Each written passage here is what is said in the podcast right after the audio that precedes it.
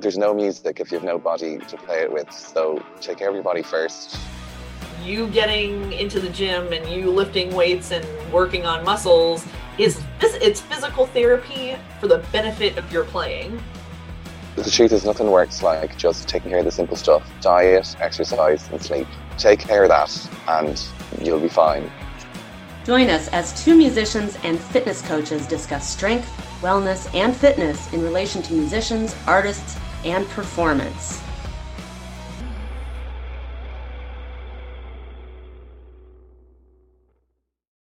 Welcome back to the Tuned and Strong podcast. This over here is Angela McHouston. And this oh, Music here. Strong. I'm having a day. I'm is, sorry. and this is Dr. Jen from Tuned and Toned Performance. And we are joined today by a very special guest, Duncan Rock, who is a nutritionist and also a operatic baritone. Did I get that correct? Uh, perfect. Yes, absolutely. Love it. Thank you so much for joining us today. Can you tell us a little bit about yourself? Because we have not had a nutritionist, let alone uh, we've had a couple of people in the operatic uh, arena, but no nutritionist. So, can you tell us a little bit about who you are and your background and how you got into this whole space? Yeah, absolutely. So, I um, I'm uh, Australian raised. I grew up in uh, a place called Perth, Western Australia, the famously the most isolated major city in the world. So everyone in the world thinks Australia is the edge of the universe, and everyone in Australia thinks Perth is the edge of the universe. So the edge of the edge of the universe. Uh, but wonderful place to grow up. I grew up, you know, by the beach, playing sport, having a good time. Um, when I was in my early 20s, I uh, won a scholarship to come to London and study music at a school called the Guildhall School of Music and Drama, uh, which I gauge from your facial expression that you you know. I um, do. Uh, did you did you study there? Did, I did not, but I know of it, and I've had several colleagues study there. Okay, wonderful school. I had a, a wonderful three years there, um, living in as a student in London uh, and learning uh, about opera. I was in what they call the opera school there, and then uh, graduated in 2000 and, and, uh, and sort of had a, a, sort of decade or so uh, as, a, as an operatic baritone singing a lot here in the UK and in Europe, and I've sung over in the States in a few of the houses there. And yeah, it's been it's been a wonderful, wonderful life um, as a sort of traveling operatic baritone. Um, how the nutrition sort of fits into that equation is, you know, I have a lifelong relationship and love for health, fitness, um, mainly sort of in a narcissistic, selfish level. I've always just enjoyed sport and fitness and, and all of that. But um, a few years ago, I was at the end of another year of sort of traveling eight months of the year. Um, and, you know, I was starting to get a little older, and my then girlfriend, now wife, and I were talking about getting married, starting a family. And I just I saw a, a, a future conflict that I'd like to avoid. Uh, not not a conflict with my wife, uh, just a conflict with what I knew I would want from my life and the life I was currently living. Even though I was really enjoying it at the time, I knew there would be a, a bit of a, a conflict there, sort of internal conflict so I was considering, I, I, remember well, I was in Australia at um, the Opera Queensland singing the title role in the opera Don Giovanni. Mm. And I was looking at ways that I might be able to travel less, which sort of meant singing less. Um, so I was looking at, well, maybe there's something else I could do in collaboration or in concert. And I was thinking of things to do, and I knew I had this love of human biology, physiology, health, fitness, preventative healthcare. And I sort of came across this idea of studying nutrition. Um, and I found sort of officially, you know, because I, I read every nutrition book and I listened to nutrition podcasts and I was, you know, very much on top of it. But to study it officially, you know, learn how to read peer-reviewed research and, you know, learn the science of it and I found a master's degree at Deakin University in Melbourne that would allow me to study majority remotely while I was sort of jumping from New York to London to to uh, Madrid, whatever, wherever I happened to be at the time. So I I applied and I did some exams to be able to get in and uh, wrote some got some people to write some nice letters about me and things like that. And got accepted and then slowly slowly slowly over a course of about two years completed this master's degree in nutritional science in human nutrition and started practicing. And the hope would be that i would be able to sing less you know rather than traveling eight months of the year. Maybe i'd travel two three four months of the year something more manageable and started practicing a little bit just privately seeing a few people mainly started with friends friends of friends and then word of mouth, you get more clients. And I thought I was very, very clever and I was very pleased with myself. And I was uh, in New York singing at the Metropolitan Opera, February and March of 2020. And you may recall in March 2020, something fairly significant happened. Um, a little virus um, decided to make its way through the I thought you were going to say our podcast started, but you know that's and and of course, and of course, second most important. Same time, same time frame. You were at the Met. We we met for the first and only time. Yep. oh sure. um, and um, yeah, so so you know everything sort of collapsed. You know, in in a sense, you know, in many aspects, and I had two years of cancellations of, of work, you know, because in the opera world, we sort of, um, we, we book quite far in advance. You know, you might sign a contract for three, four years in the future, you know, so I, you know, I lost a substantial amount of work. And also in July that year, I became a father. My daughter was born, um, which is obviously wonderful, but congratulations. Thank you, thank you. Uh, uh, obviously, ninety nine percent wonderful, but a little scary having a baby in the middle of a pandemic when you don't know what the future is going to look like. Um, so, trying to be positive, trying to, um, you know, do something good with this experience, I ramped up the nutrition stuff rather than it being like a little side thing that I was just doing for interest, for to try and help some people, maybe bit, make a bit of money. Um, it, it became something I, I really invested a bit more time in, um, working with more people. I started giving a few seminars and things like that. And um, sorry, I feel like this is the longest answer ever. Is this? I'm I giving you too much detail? no, not at all. Not at all. Wonderful. Um, and uh, I was approached by a wonderful now colleague and friend of mine, a guy called Stephen King, who is the owner and founder of the London Voice Care Centre. Um, and he approached me saying he has this multidisciplinary clinic in London where they do vocal massage, they have osteopathy, they have speech pathology, performance psychology, you know, obviously vocal lessons and so forth. And we have a, um, an ENT that we work with. And he said, Look, I want a nutritionist on my team, but I want someone who understands singers and voices. And as far as I know, you're the only one doing both. Um, uh, at you know at a certain level. Um, and I said, okay. And to be honest, you know, when I was asked, I was apprehensive because my initial thought was I wanted to keep the worlds separate. I wanted to have my singing life and then my nutrition work separate. I didn't want to, I wasn't trying to be a nutritionist for singers or for musicians. I just, I just loved that world. And I, I wasn't working with uh, specifically with performers. In fact, the performers I were working for, in air quotes, were athletes, um, sports people. Um, oh.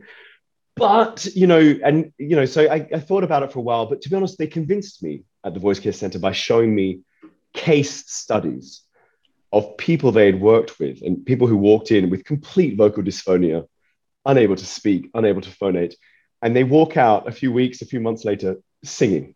Um, either you know happy and, and enjoying their their hobby or able to earn money again able to work again we work with obviously some opera singers a lot of singers west end performers um, tv presenters radio presenters anyone for whom their voice is their livelihood and then also some people whom for whom their voice isn't what they're being sort of paid for, but it's an essential facet of their job, school teachers and, and the like. Um, and so that's how the world sort of collided. Um, I started becoming specifically a nutritionist for vocal performers. Um, that was so I started the work there kind of this time, two years ago, 2020. Um, so I've been doing that for about two years and have since sort of giving given more specialized seminars in nutrition for performers at English National Opera and University of Chichester, you know, various places. Um, and I'm now working uh, with the Merola young artists, the, the sorry, the um, Adler young artists at the San Francisco Opera on a regular basis on, on health and, and nutrition for their for their young artists. So that's uh, that's the longest answer ever, maybe, to uh, that question. it's brilliant. Not at all. you shouldn't ask opera singers to talk about themselves. We really will relish we relish the opportunity. I'm, I apologize. We're okay No, with that. Yeah, this is this is something that we haven't heard yet. So it's it's and besides that, it's just interesting in general. I had seen you were doing something with the San Francisco Opera, but I wasn't sure exactly what. So I was curious on how you got into that and what exactly, like, what do you do? How does nutrition play into into vocalization? How does it affect you as a musician? And, and I know I've had other people talk to me about, um, you know, things like dry mouth and um, other things like that. It, you know, and I know I know one other nutritionist, but it's it's not a really not it's not a really big profession. We just don't hear about this enough. So I feel like there is a huge chasm that you could probably bridge this gap for us. Sure. Oh gosh. Well, uh, I hope not to let you down. Um, it's you know it, No pressure, though. yeah, no pressure. You know, it, it, it really varies at inter individual. Um, it's very everything we do, particularly at the clinic at the Voice Care Center, is is very uh, patient centered. So it, it- we don't sort of have a prescription that this is what we do for X. It's like what does this human need? This complete human with uh, entirely wrapped up in not just a pathology or a dysfunction, but a personality and needs and wants and desires. And, and, and I like that. The sort of the biopsychosocial model of, of patient care is sort of the focus. And I, I tend, I try to bring that into my, my other work that I do privately. But, you know, for example, with, with the, the team at San Francisco, um, I've given a sort of base group of seminars for all of the artists. I first gave it to the um, the Merola young artists, which is the summer school. There's sort of I think 25 or 30 of them, and now I've given similar workshop seminars to the the young artists, the, the Adler Fellows.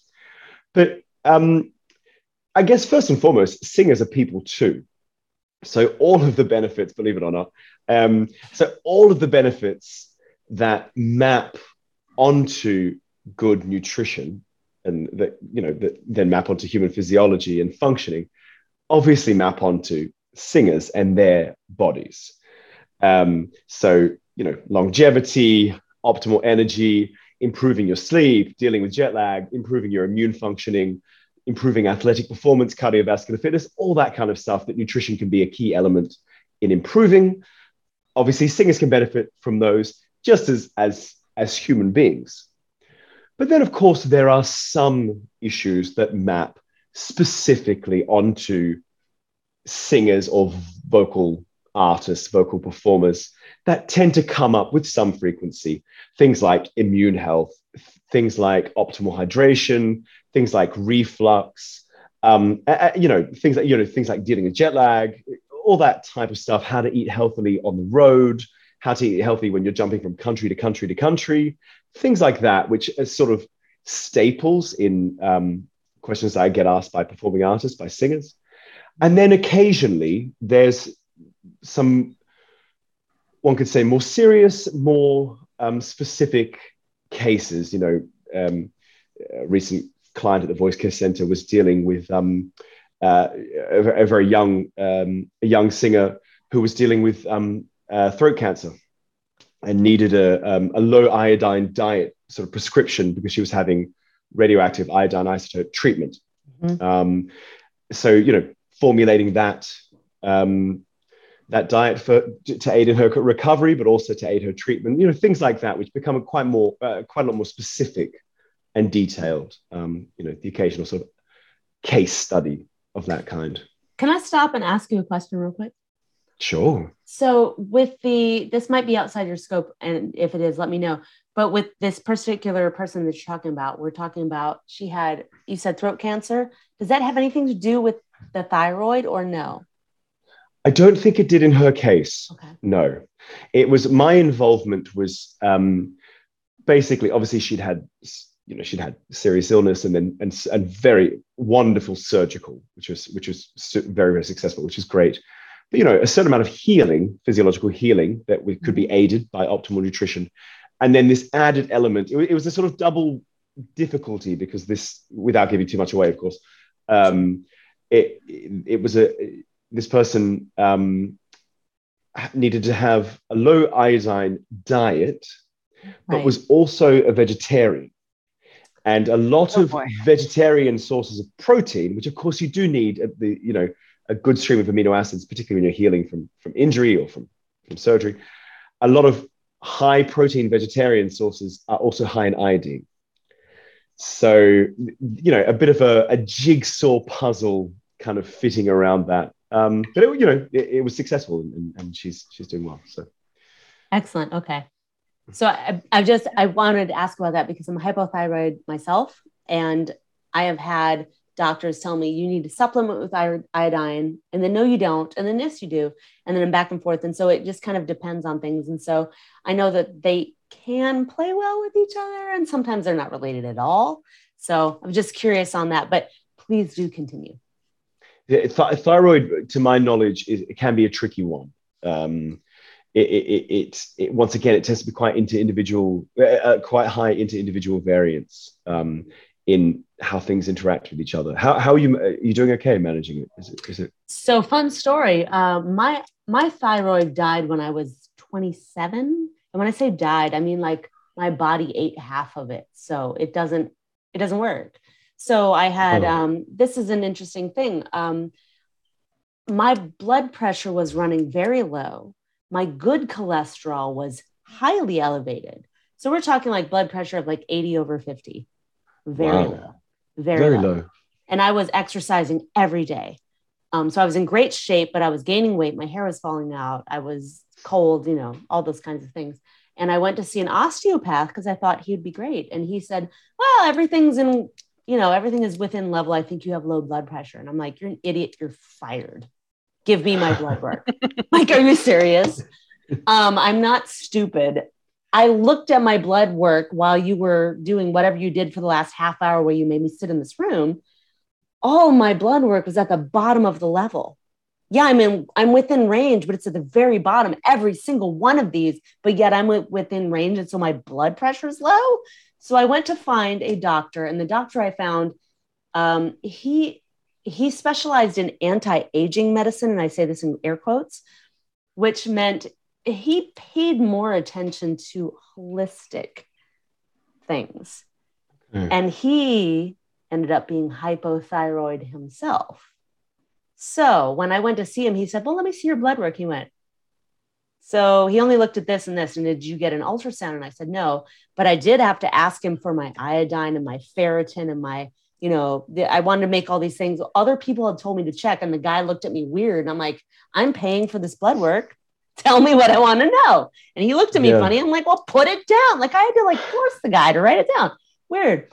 And so this doctor said, no, that's that's good. Okay, let's get a let's get a thyroid, you know, an ultrasound. So that you know you have a butterfly shaped gland here.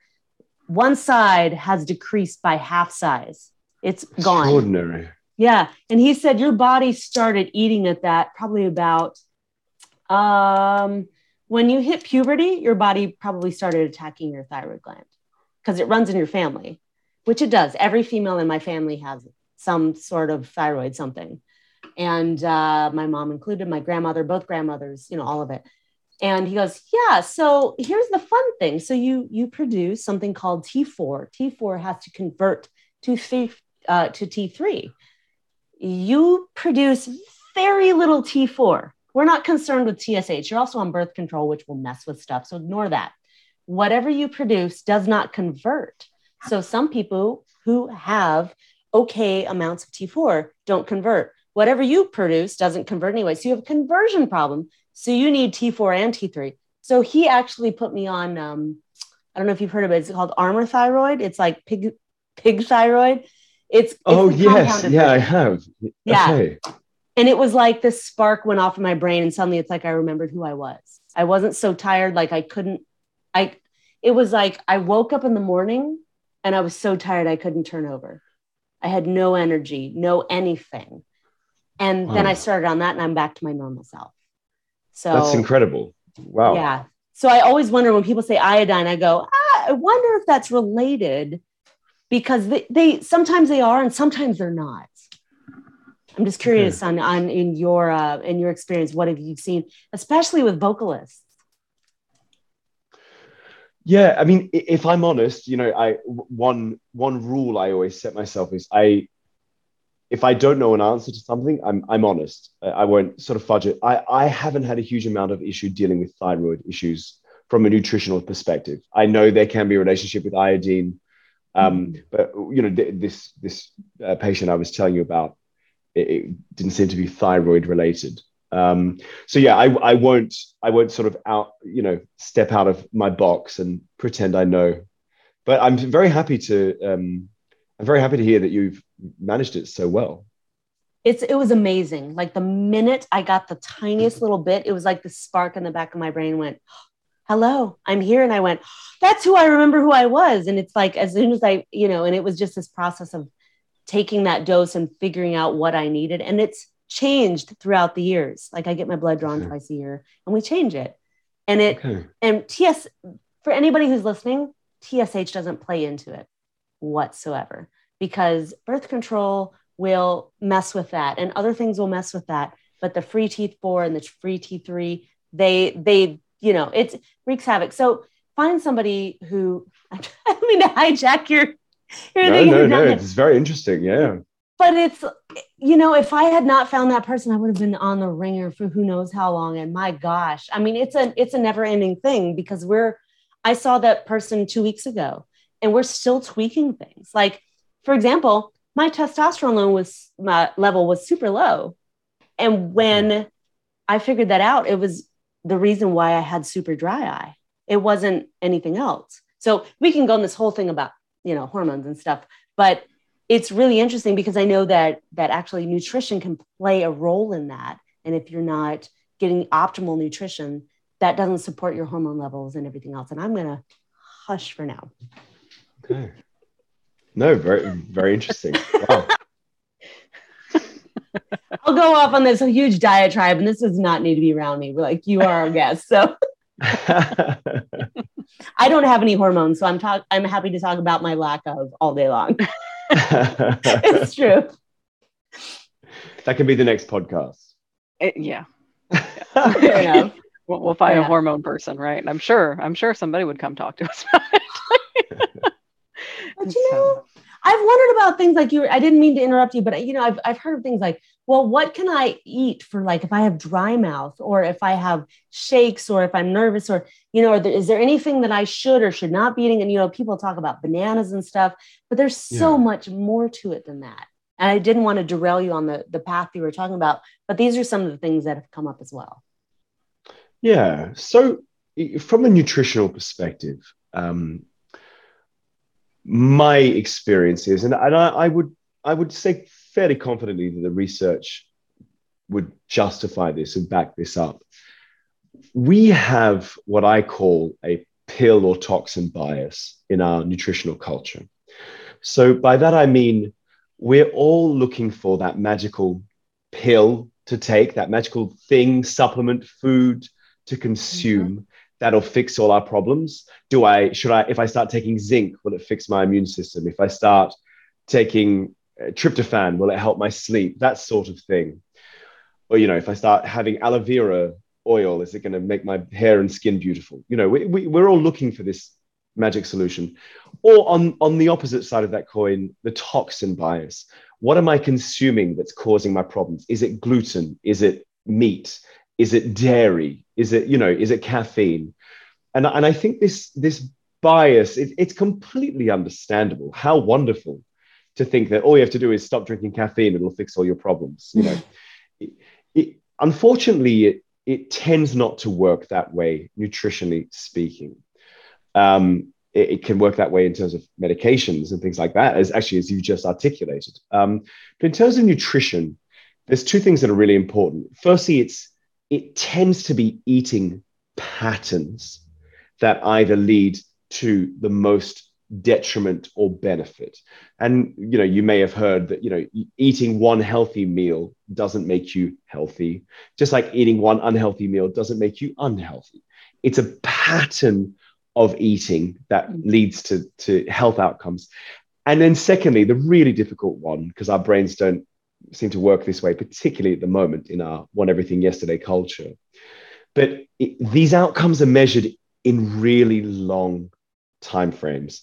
You know, if you're thinking days and weeks, you're just in the wrong time um, time spectrum. It's really measured in months, but really years and decades. Uh, particularly when you're talking about a lot of the nutritional things that I'm dealing with and, and that I think are really important in current culture, in our current society, particularly in, in the what we call the Western world, you know, America, Australia, UK, New Zealand a lot of the, the lifestyle diseases that are really plaguing healthcare systems and, and, and really hurting populations' health and causing unfortunate levels of, of suffering and, and even death are measured in decades. Things like atherosclerosis, you know, the buildup of, of um, deposits in the arterial walls that leads to heart attacks and strokes and, and so forth. This doesn't happen overnight. This doesn't happen in a weekend. This doesn't happen in a month. I mean, you could party for two months straight and you wouldn't develop atherosclerosis. But if you eat a pretty bad diet for 10 years from the age of 25 to 35, you've probably caused some damage. Um, so, my to answer your sort of what you brought up, I always begin with a pattern of eating rather than thinking, oh, if I eat bananas, will it make me less nervous? If I, you know, it, it, because those things are those things are the I, the very last, not even the icing on the cake, that the frosting on the icing, the cherry on the icing of the cake. You know, they're fine. I'm not saying they have zero value, but it's certainly there's a huge base of the pyramid that where 90 95% of the benefits come from that we tend to forget about for the, the very sort of slender apex mm-hmm. Mm-hmm. Oh no. What? I think we lost him. oh, he froze. He froze. Dang it. That's okay. We'll just wait. We'll just wait for him to come back. because that's brilliant. Because he's talking about like what I was talking about. Mm-hmm. Um, mm-hmm. Didn't I was at the healthiest I had ever been in my life. I mean, I was, mm-hmm. I was when my thyroid died, I was actually on a path. So hopefully Duncan comes back and joins us in a second. But I was on a path towards a fitness competition, which may mm-hmm. or may mm-hmm. not have been the healthiest thing. But at the same time, I was super aware of what I was eating. I was not yeah. eating any kind of sugar and excess. I had no excess caffeine, nothing. Yeah. Um, so all of that played into it. So it's really interesting that we have that compared to what we're talking about here. So it's like, you know, here he is. He's back. Yeah. Yeah. Hey, sorry. sorry, guys. You I froze. think I, I I heard you guys talking about me behind my back, saying I was oh, frozen. sorry. you said all good things. And and then I um and then I just it, it, the screen shut down. I'm so sorry. At what point did happen. we freeze? You were talking about the narrow apex of the oh, pyramid. Sure. Yeah, it was like so right, right after that. Do you want me to repeat anything, or did you? no, you are fine. We heard all of it. Oh, yeah, great. unless you okay. said anything after that. no, no, no, nothing, nothing particularly interesting. Anyway, um, yeah. So, so on that, in that vein, in the absence of pathology, because certain pathologies require, as we were talking about before, certain pathologies require more specific interventions, more individualized attention you know, you may have heard that the ketogenic diet can be very good for epilepsy in children. Um, or, you know, if someone has PKU, they need a very low protein diet, things like that. Putting aside those specific pathologies, if I'm asked what is the sort of best general nutrition advice, I actually steal from the wonderful American food writer Michael Pollan, um, who's he's not a nutritionist himself. He's just extraordinarily well researched, intelligent writer. And he has this beautiful, succinct phrase where he says, one should eat whole foods, mostly plants, and not too much. So a sort of three three pronged approach to healthy eating. And you know, if you if you like, we could sort of discuss in a bit more detail what each of those elements means. But if you in the once again in the absence of in the absence of pathology, if one follows that advice, you've got 98% of your bases covered. You really, um, in terms of, you know, in terms of optimal, just day to day feeling, energy levels, sleep, and so forth, in terms of having your bases covered, in terms of micronutrients, macronutrients, vitamins, and minerals, and so forth, in terms of disease prevention, you know, you've got m- those lifestyle, those most prevalent lifestyle diseases that I was mentioning before, if you eat in this way, you will mitigate um, from at least from the nutritional perspective against most of these. It's really, it really can be that simple. It's just can be difficult to execute in practice. Yeah, and and we see this too with um, at least I see this with the uh, the fitness community, if you will. Um, the people who are really pushing you know strength and wellness but from a, a, health perspective like yeah you can look great but if you feel like crap that we don't care you know like no you should feel yeah. good and look mm-hmm. good or be strong or whatever your goals are and what i see over and over again is that eliminate processed foods is step one um, and that's certainly made me feel better. Successfully doing that you know it's like okay well yeah it's easy to go grab a bag of chips but what is that costing you compared to you know say going to the produce section right? Stuff like that. Simple stuff like that. Yeah i mean you you say simple but it, this is like you say the, the base of the pyramid. Um, i think it's, it's wonderful advice. It's actually just to your to your point you know unfortunately um, we have a, a, a fitness culture that has developed, mm-hmm. particularly around social media. I think I think largely around YouTube and Instagram, yeah. um, where there's a promotion of an aesthetic over over health, and you know, and, and, and we just know it. And, and actually, I I think I've seen at least recently a little bit more honesty and truth coming out. But you know, uh, if uh, a man who gets his body fat into single digits yeah, he might look really, really impressive and have an eight pack and all that kind of stuff, but he's not at his mm-hmm. fittest and strongest. You know, you'd be much healthier in that healthy range, 12 to 18% body fat. Yes, it looks less impressive.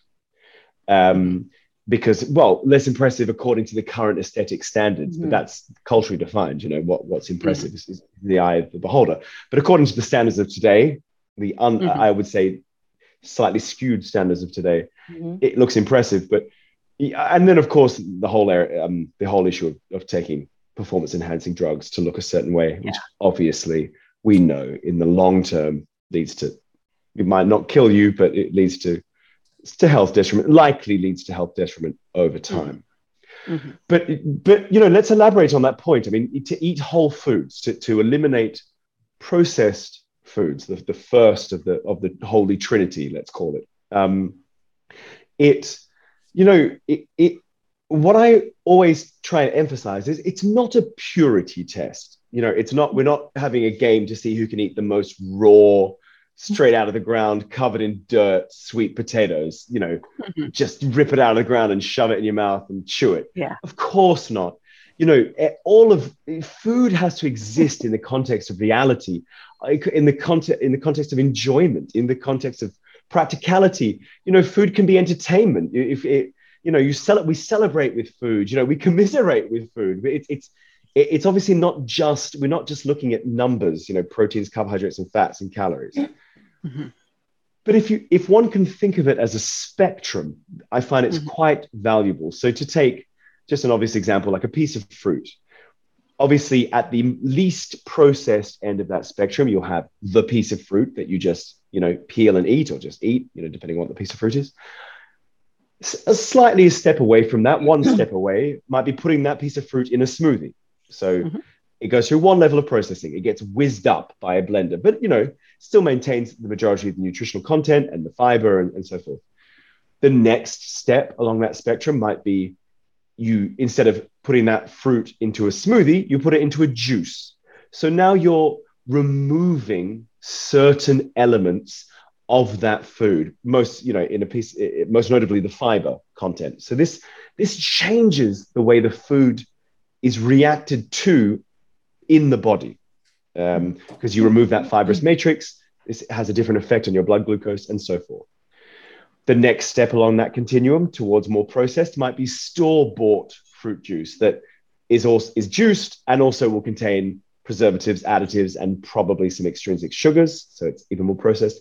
And then the next step along that line might be some fruit flavored candy, you know, gummy bear or something. So, you know, it, you don't, it doesn't have to be a purity test of I only eat non processed foods, but one, if, if one stays to the least processed side of that spectrum, as much as is practical and possible, mm-hmm. the health benefits that will flow that from that, particularly in the long term, will be very significant.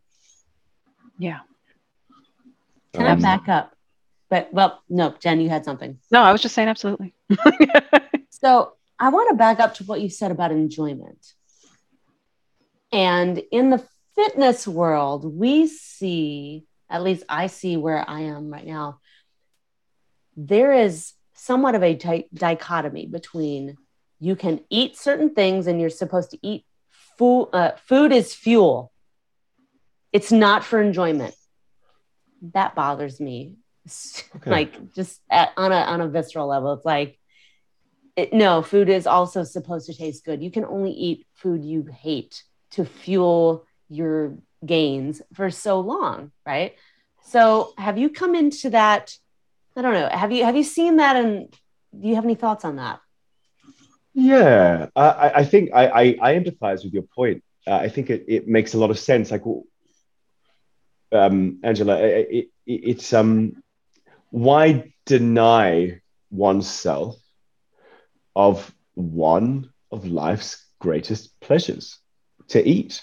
to eat. You know, um, it, uh, you know, life can be tough as we've all experienced the last couple of years. You know, uh, certainly, you know, when the pandemic was on, and a lot of my pleasure in life was was taken. You know, I, I willingly do it because I, I think it was for the benefit of the population. But you know, I certainly indulged more in food um, than I would. Didn't we all? I, yeah, need I needed that sort of eh, pleasure. Um, but I guess I guess like the the processed to unprocessed food spectrum, it's a spectrum. You know, it you know if, if one follows if one follows the line of thought too far in one direction, you find mm-hmm. yourself only eating you know boiled egg whites and and raw oatmeal and asparagus. You know, yeah, yeah, and, and a piece of asparagus eh, steamed. You, you know, fine if if that works for you, but I would say what a shame you know, what a shame. You know, I would certainly feel that way. However, of course, if one follows that line of thought to the opposite end of the spectrum and says, well, I have to enjoy, well, yes, but we know that certain eating patterns and the overconsumption of certain foods and the underconsumption of others tends to lead to very, very significant detrimental health effects in the long term. So one needs to find a place on that spectrum that works for them. And of course, it's completely in line with where you are in your life at the time, what your goals are, how important it is to you. Um, but, but I would argue that the very extremes of that spectrum will always lead to some sort of problem eventually. Yes. Mm-hmm. Mm-hmm. Yeah. So I've got two kind of questions slash directions I'd like to go in, but if you guys have other thoughts, I mean, feel free to redirect. sure. But well, I know we've. thing t- I want to say is with whatever sure. we've talked about, mm-hmm. I have come into contact with people recently, and it has made me realize that things we think are commonplace and people understand, some people have no idea what a vegetable is. Yeah. What a, what a vegetable. we have no idea who's listening. We have Yeah. no idea who's listening. Yeah. Um, Okay. I had a client who asked about, well, is sweet potato casserole a vegetable? What about Okay. if I get chicken tenders from Chick Fil A that are breaded and fried? That's that's a protein, right? Like just no. So no judgment here, but No. Mhm. we haven't gone down this path before, And mm-hmm. it might not be a bad idea to just identify like what is a protein, what is a carbohydrate, what is a fiber, what is a blah blah blah. But we don't want to go too far into that. But to go on to its sim- simplistic form, like we're talking as people who know who've been in this business for a long time. Yeah. I'm always amazed when someone comes up to me and just is so clueless, and it's it's a lot more frequent than I realized as of lately. So I think that's, that's, the a really only good thing I wanted to contribute yeah. as we go forward. That's a really good point. It, it, it when one spends a whole bunch of time in a certain arena, you start to skip over things because you Mm. assume they're commonplace, but of course they're they might not be to everyone, and they probably aren't. I mean, if you want, I could elaborate. You know, I talked about this trinity. You know, eat whole foods, mostly plants, not too much. We, I could elaborate on the other two points if you like, if that's of some benefit. Shall we? Is yeah. I, I think that would be fair. Um, yeah, because now that I mean, it ties into something that I was going to go down to, but definitely I've had people who were like, "Oh, I need to increase my vegetable intake, so I drank some V8 juice." sure. There, exactly. Or I ate a bunch of carrots. Like, those so maybe are we should, maybe we should talk about that. Right, Yeah. right. Exactly.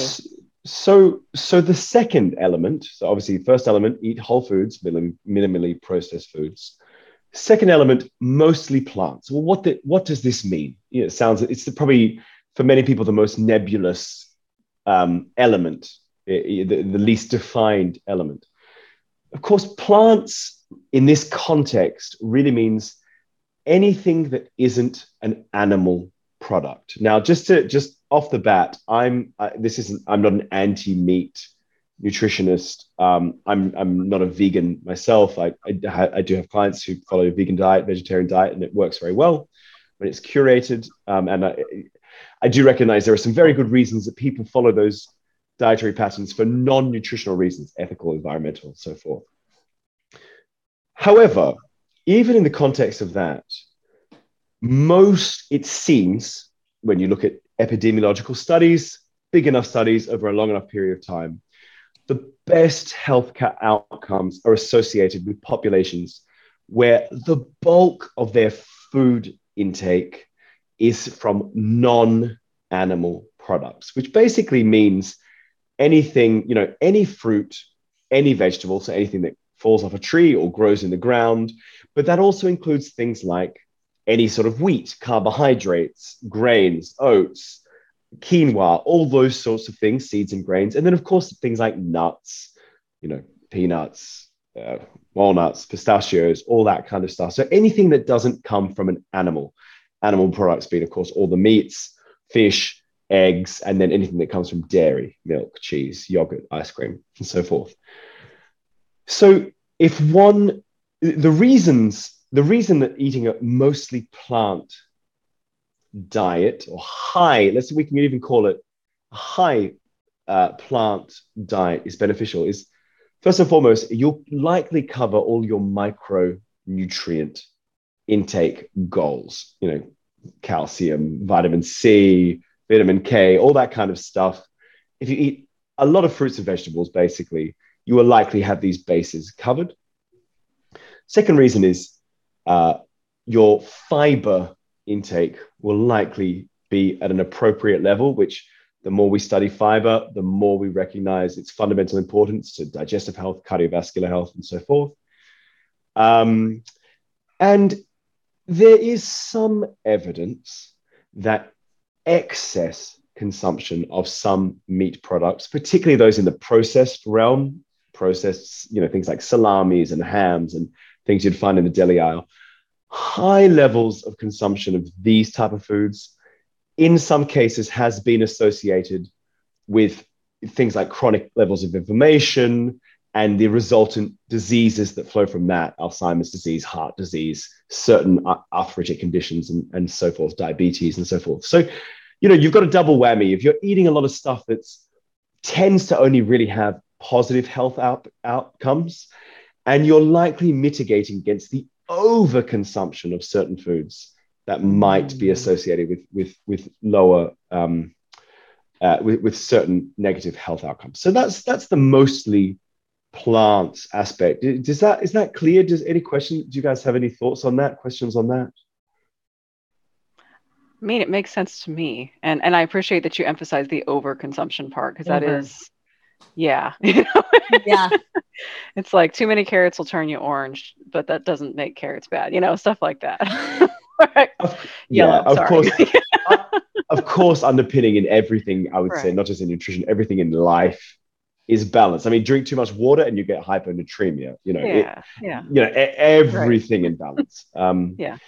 And then finally, the, the, the third and final element is not too much. I, I prefer to say the right amount, not too much.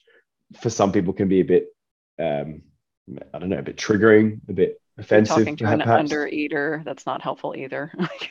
yeah, actually, a very good point. Actually, yeah, I hadn't thought of it in that context, but a very good point. You know, not too much. It sounds a little. It it's not. It's certainly not intended as accusatory, but one might experience it that way. You know, depending on where you are in your life. So, the right amount might be a, a, a clearer way of looking at this, but the, the right amount basically, you know, even if your diet consists of only whole foods, healthy foods, nutrient dense foods, we know that overconsumption of calories due to the laws of thermodynamics over a long enough time will lead to weight gain and the potential resultant uh, negative health, health effects experienced by those populations. So it, it's, it's quite important um, to note that medically speaking, to be overweight or what you know we call obese or type you know in in the uk we, we talk about class one two three obesity i think in the us you talk about this term morbid obesity uh, obesity that leads to illness. I, I, don't like that term so much but i understand the use of it. Um, there's nothing actually inherently wrong with it. It doesn't necessarily lead to ill health. We in fact we know and, and this number is not 100% set in stone but the number that gets bandied about about 20% of even what we would call class 2 obesity what you guys would call morbid obesity are perfectly metabolically healthy it has no ill effect on their metabolic on the metabolic health of that individual but the other side of that equation is we know that about 80% of class 2 obesity people do over the course of time experience damage to their metabolic health, which tends to lead to lead to heart disease. In, in the US, obviously diabetes, diabetes, very very significant in the US at the moment, particularly. So it, it's not that you know. I think it's important to note that when we say you know the right amount of calories, it's not a, a prejudice against overweight. Just you know, just as there's no prejudice against being underweight it's just that we know that once your your body weight, let's say your BMI, your body mass index, or your your body fat percentage goes above or below a certain level, there tends to be an exponential increase in ill health.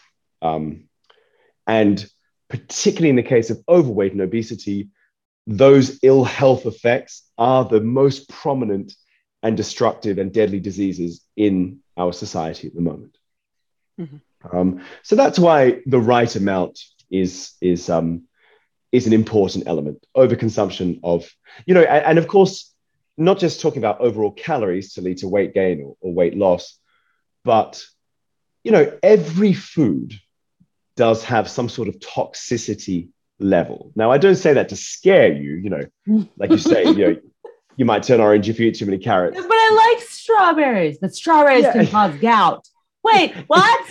yeah, exactly. You know, if you True. eat enough of them, but whoever got, you know, whoever turned right. orange from eating carrots, you know, it, yeah. It, but but you know, I, I tend to say it has a it has a an annoyance level. If you eat too much, yeah, you I get like gastric that. upset. You know. Yeah. So, uh, yeah. but you know, and but certain foods do have a toxicity level. You know, you eat too much, and you have some problems. So this is certainly the element I, I'm happy to admit that I struggle with the most as a huge enjoyer of food, you know, eating the right quantity. But um, it, it's as important as the other two elements in that trinity of, of, of ideas. Mm-hmm. I have so many thoughts, Jen. Chime in before I like go off on the deep end here. So many thoughts. Oh, um, well, okay. Why don't I'll just put my thoughts out there, my my two big things that I'd like to discuss, and um, y'all can figure out if we're going to go on from there or if we're going to go down one of Angela's rabbit hole rabbit holes. Maybe It they might tie be the in. I don't know. Um, so w- when I was listening to you talk about this, um, and of course we, we've got our our fitness background too, and we've talked um, multiple times about um, treating musicians as athletes, um, just in terms of the physical demand on our body. Um, and having worked with athletes and musicians, um, it's always interesting, uh, interesting in quotes, uh, to see the mentality difference, you know, between musicians and uh, sports athletes, even though they're going through almost identical things. Um, so where I was headed with that with you is, you know, what are you seeing as the differences there? Does it compare when you were working with athletes um, to working with musicians? I know the needs are going to be a little different, um, mentality wise, need wise, stuff like that. Um, so that's kind of question one: is the athletes versus musicians and nutrition.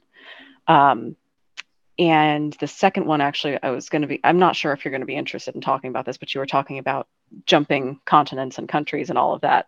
Um, and I know experientially and through people I talk to and just through rules and regulations, um, American food versus European food and Australian food, quite different. Mm. Uh, so I was wondering what you were seeing. share. Yeah, between like those and- know. and trying to jump.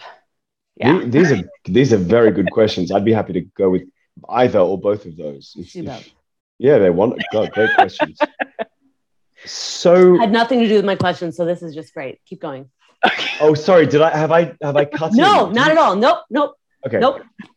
So no gosh fantastic question. So yeah you you bring up a really interesting point this sort of um difference in behavior between performing artists and athlete performers shall we call them. Mhm. um my experience and this is this is purely anecdotal it's not it's not based on a singular experience but it's anecdotal to me. I don't have, this isn't based on research or data. But in my experience, it really depends on where you come from culturally or, or Hmm. just nationality. I'm from Australia, and uh, my I, I may have mentioned uh, no, I don't think I did. Uh, my mother is from Brazil, from Rio de Janeiro, Okay. and in both Australian and Brazilian culture, this is of course general, not universal, but there in both of those cultures there is this a, a relationship, a what I would describe as a adult and healthy relationship with health and fitness and nutrition. Um, I know that sounds, judgmental. I didn't used to be so judgmental, but actually about this idea. But um, I think it's it's worth pointing out. You know, when you go to Brazil, there's this idea of you know why wouldn't you want to eat healthy food and be out in the sun and exercise and walk and play sport and and uh, you know be on the beach, you know, all this kind of stuff and and and you know fine. There's an aesthetic element to that in Brazilian culture. They like to look good on their bikinis and their board shorts, whatever. Fine, what you know, whatever. And nothing wrong with this, but it's you know it's, it's this thing of like why wouldn't you want to experience all the benefits that healthy lifestyle brings to you?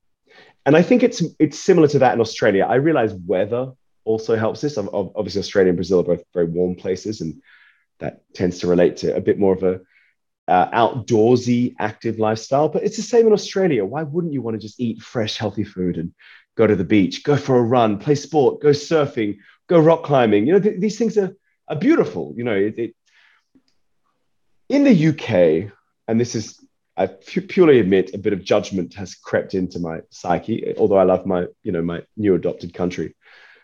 There's more of a, what I would describe as a childish mentality, uh, childish relationship with health and fitness. Once again, general, not universal. But you, what you often get is, oh, I suppose I should go for a run today. I suppose I should drink more water. I suppose I should eat more vegetables. You know, sometimes it does feel like en masse, not talking to individuals, but because, you know, people are, of course, individuals are smart, but, but groups of people are less smart, you know. Sounds like the Um, US, honestly. Is that, well, I was going to ask. It, it, it um, Yeah. but, you know, it, it reminds me of, In parts. In parts. well, I was going to say my experiences the U, it, with the US is what I love about American culture and Americans is this like active openness to to trying things. You know, this is I think this is possibly the reason like the best entrepreneurs at the moment, you know, coming out of the US, all the, the exciting companies, and there's there's a real this isn't specific to nutrition or fitness, but there is a real sort of can do attitude in Americans, which is wonderful. It's very inspiring. And so if somebody applies that Mhm. to their health, then they'll get the benefits. But of course, on the flip side, you know, in terms of health outcomes, a lot of the stuff I was talking about before is most pronounced in America. Look, the UK and as the UK and Australia aren't far behind, but um, you know, I think the the, the most recent um, uh, results from the CDC, for example, say that uh, about forty thousand people in the US die every month from obesity-related illness. Illness. So you know, this is a, a pretty galling statistic. So you, you seem to have the the two extremes in the US.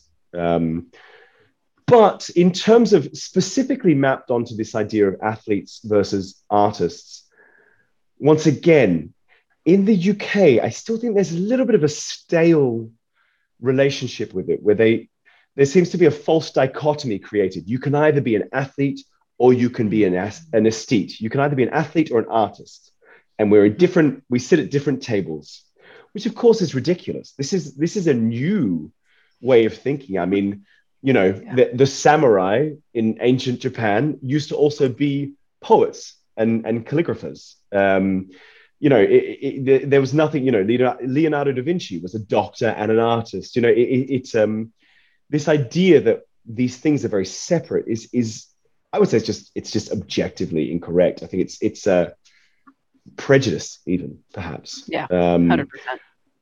Yeah. Um, Anecdotally, hundred percent. Sorry. no, no, I, well, I, I would agree with you. I would agree with you.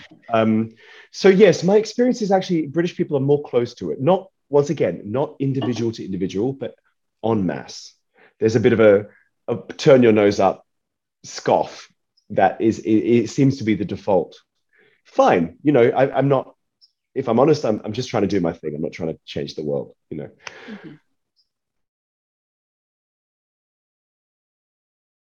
Hey, musicians, did you know that up to 90% of musicians will experience playing related pain or injury over the course of their career? How many hushed conversations have you heard about a lingering, quote, shoulder pain or a weird tingling in your fingers? Or maybe low back pain or a crampy weakness? Or maybe you or your colleague just says, I just have to get through the gig. And you watch them pop Advil like candy, maybe flush it down with whiskey. How many times have we seen something like this?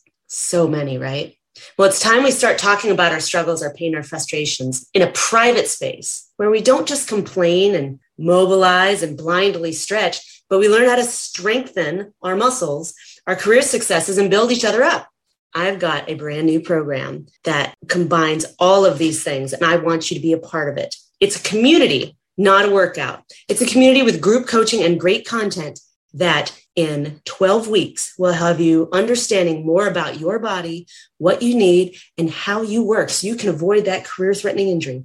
The three things that musicians don't want we don't want to be injured, we don't want to have a lack of stamina, and we don't want to be clueless. AKA, when you hurt, who do you go see? Just a quote doctor? Well, this program addresses all of those things. You're going to walk away with an immense knowledge of who to see. You're going to be empowered because you're going to know what to do should you ever get injured or should you have a colleague that gets injured. You will be able to actually offer appropriate advice. You're also going to learn about the body and the anatomy as it relates to playing your instrument and your own anatomy. And then you're going to learn how to build not just your strength and endurance, but you're going to learn how to design your own corrective exercise program. So I hope you will join me in this new program. It's called the Music Strong Pilot Program Job Security for Musicians.